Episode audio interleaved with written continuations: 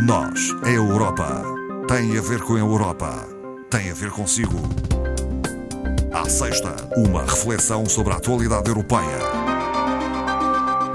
Esta sexta-feira voltamos a conversar com Marco Teles, do Centro de Informação Europe Direct Madeira. Está connosco em estúdio. Eh, boa tarde. Boa tarde, Marta. Marco Teles, eh, vamos eh, ao primeiro tema que traz até esta emissão e que tem a ver com a celebração da Semana Europeia contra o Cancro. Está a decorrer passa um pouco despercebido no meio de toda a outra informação sobre a Covid-19.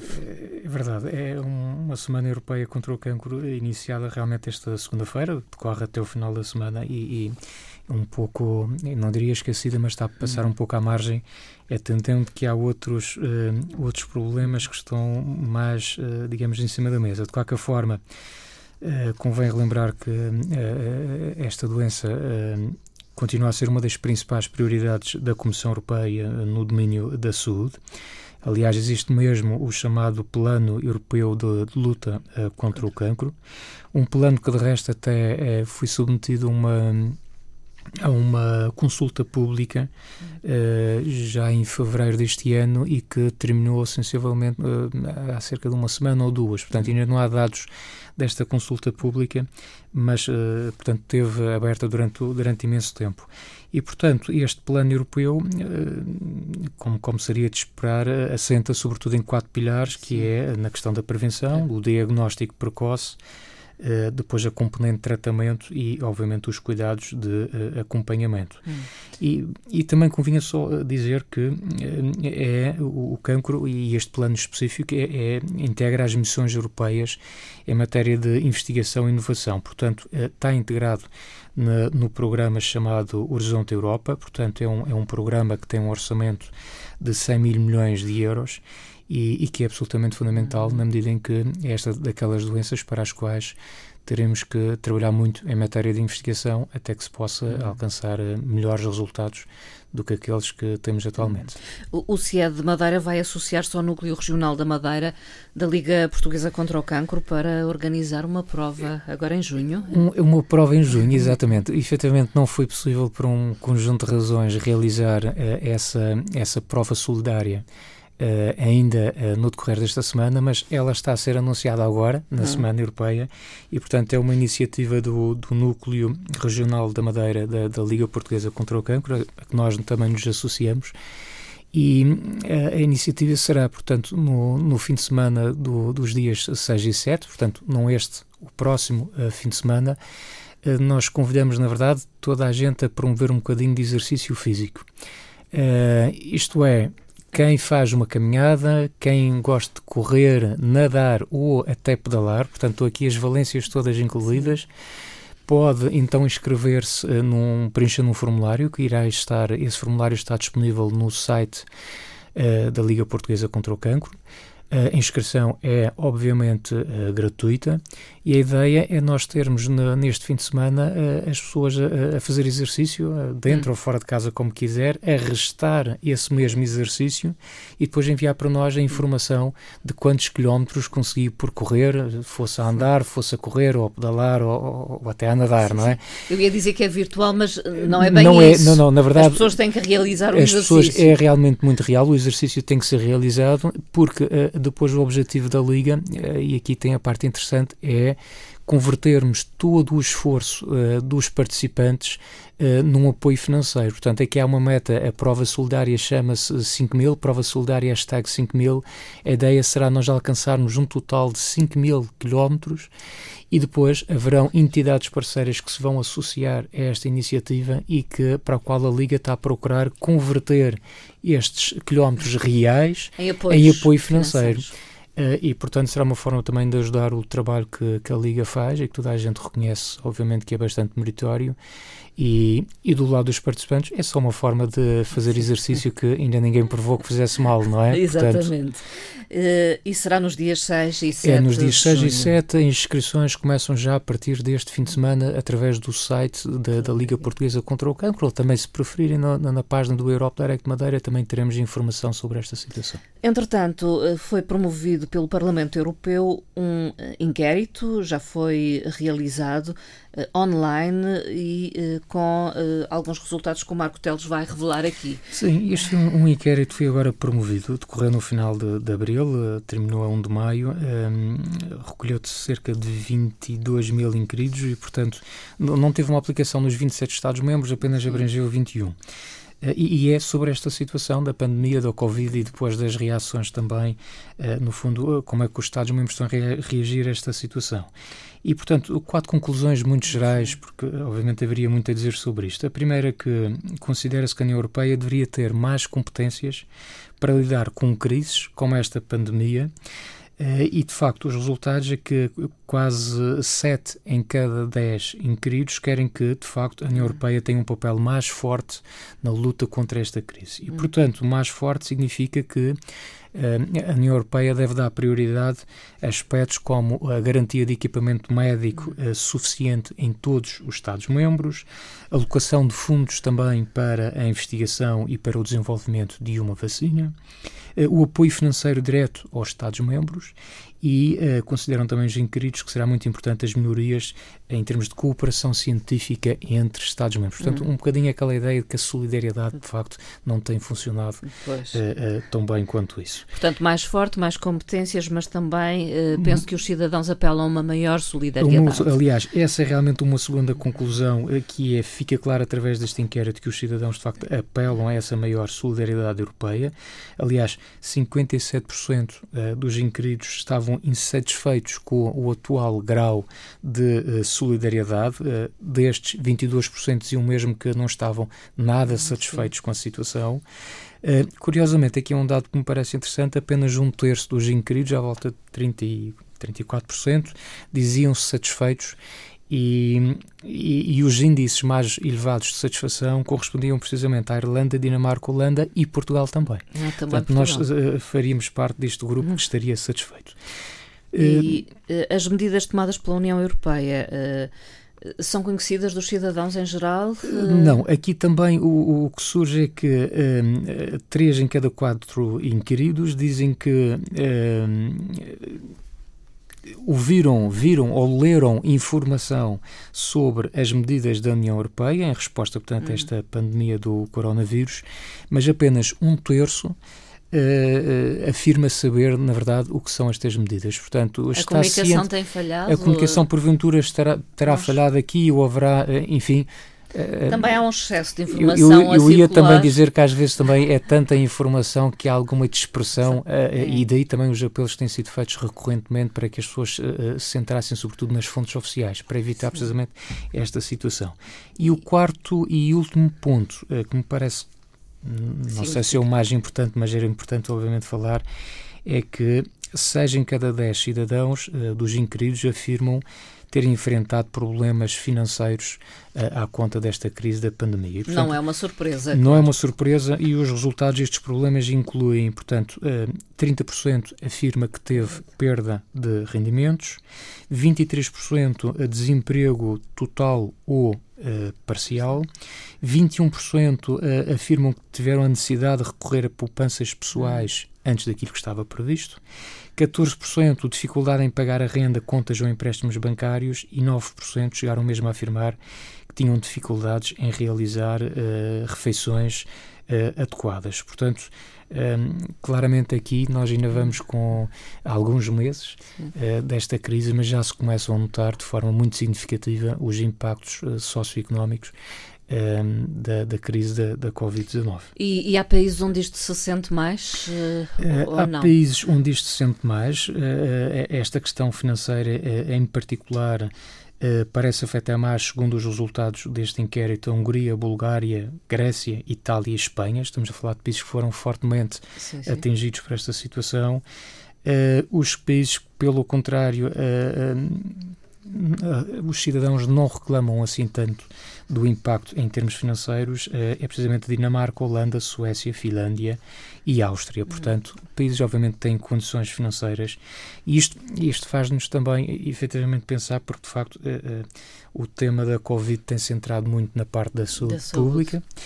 Uh, Mas há a questão económica. Obviamente, é? a falar da questão económica já, já, já há algum tempo, já se percebeu que já todos percebemos o que aí vem.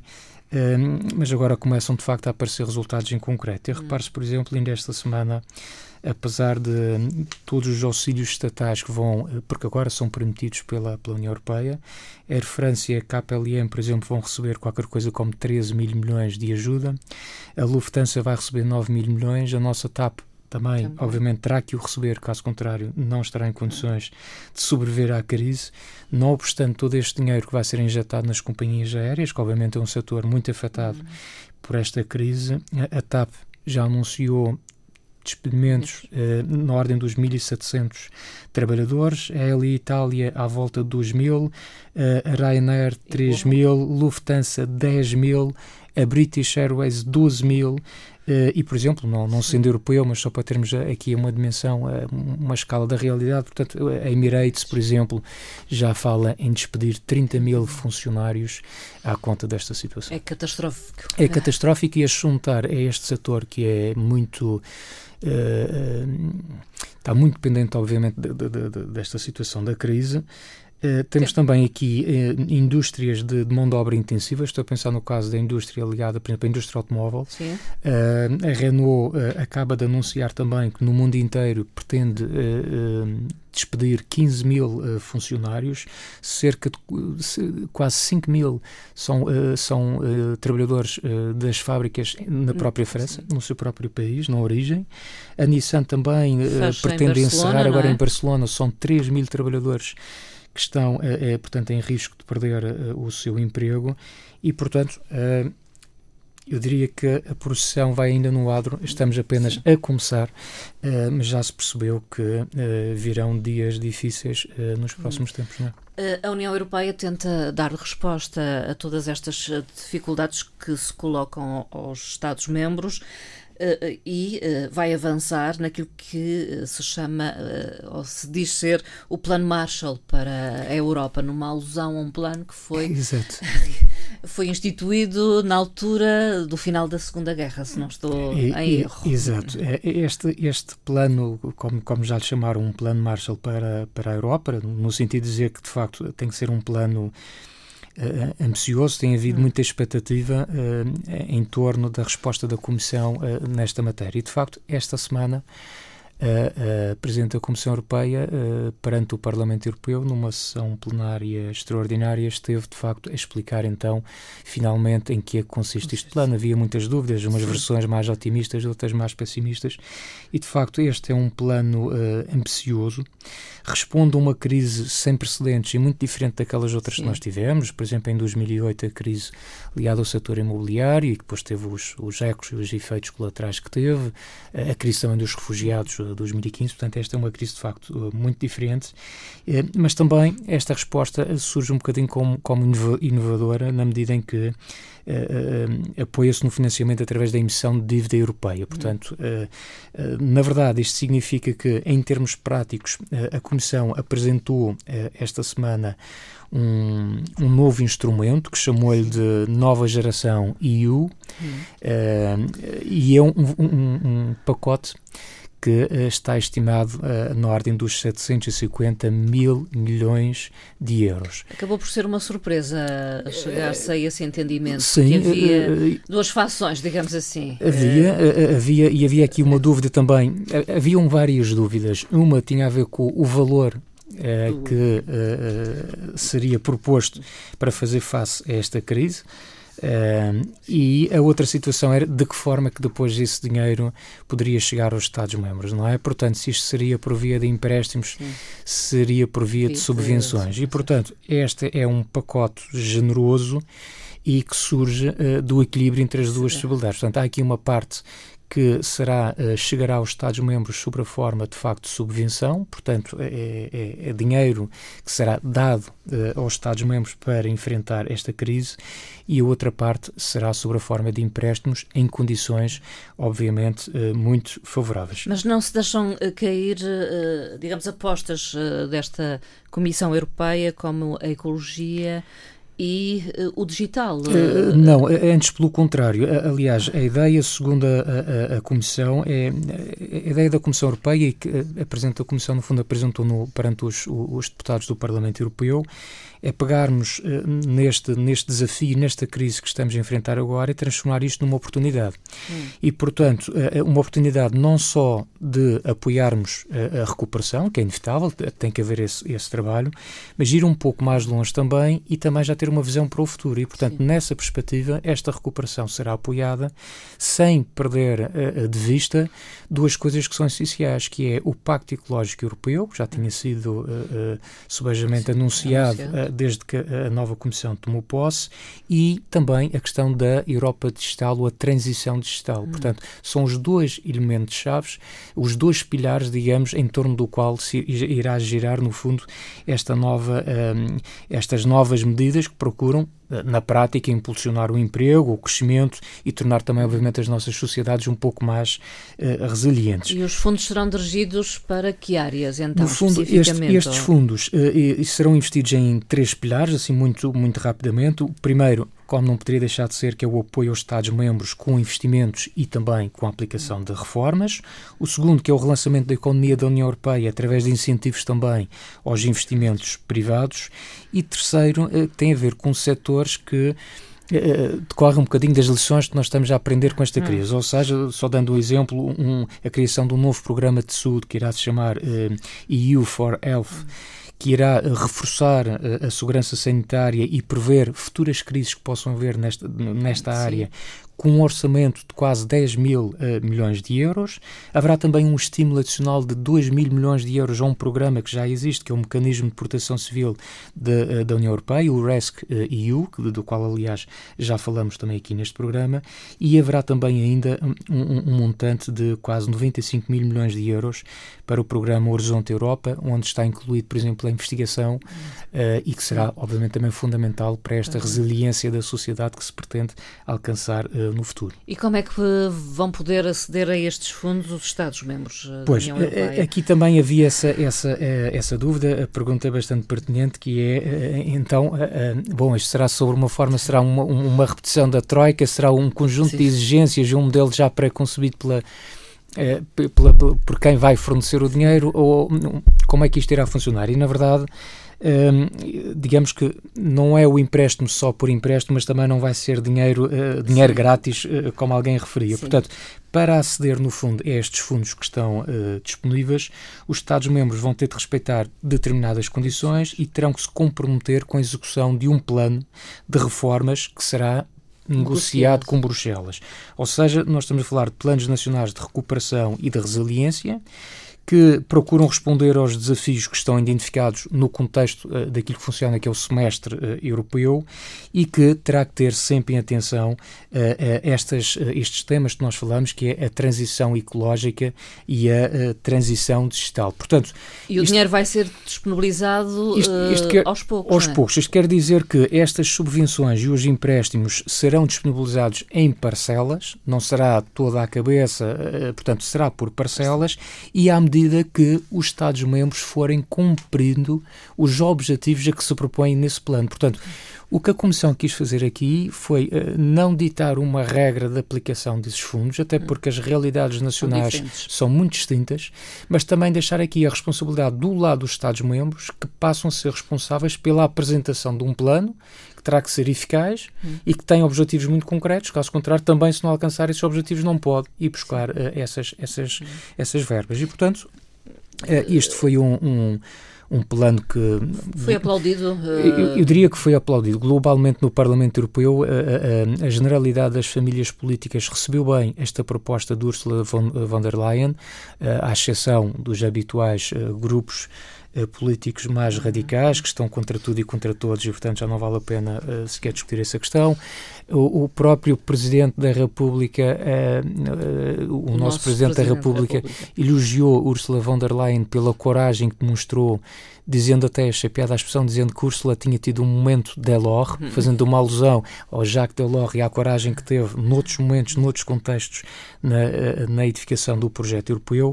Da parte também do Primeiro-Ministro português, a, a reação foi positiva, aliás, Uh, Estima-se, segundo os serviços técnicos da Comissão, que Portugal possa uh, vir a beneficiar de, de, transferências diretas, portanto, subvenções, até um total de 15 mil milhões de euros, é que se junta uma parcela adicional de 11 mil milhões sobre a forma dos tais empréstimos em condições muito favoráveis, portanto, obviamente também isto serão uh, boas, boas notícias, e, portanto, globalmente houve uma aceitação, e diria, bastante positiva em relação a este plano e que, de resto, ficou muito perto daquilo que inicialmente o Parlamento falava, que falava-se em 2 bilhões, e portanto, tudo somado entre o orçamento e este, e este novo instrumento que foi apresentado, nós estamos de 1,85 uhum. bilhões de euros, portanto, estamos de facto muito próximo daquele teto que era o cenário mais favorável apresentado pelo Parlamento Europeu. E agora é arregaçar as mangas. E é? agora é esperar, como disse Marcelo Rebelo de Sousa, que uh, os Estados-membros estejam uh, de acordo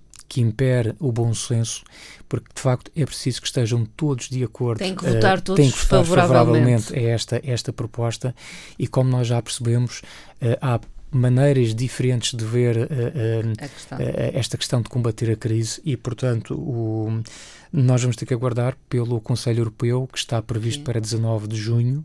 Portanto, estas coisas nunca se resolvem de um dia Sim. para o outro, leva sempre o seu tempo. mas a esperança é que, de facto, este plano parece do ponto de vista do Parlamento Europeu, ele irá, obviamente, Uh, ter uh, o voto favorável, mas a grande dúvida está aqui ao nível do Conselho Europeu. Portanto, saber como é que os Estados-membros vão então se posicionar face a esta nova proposta. Vamos aguardar. Marco Teles, muito obrigada pela participação uma vez mais. Obrigado, Marta. Até à próxima.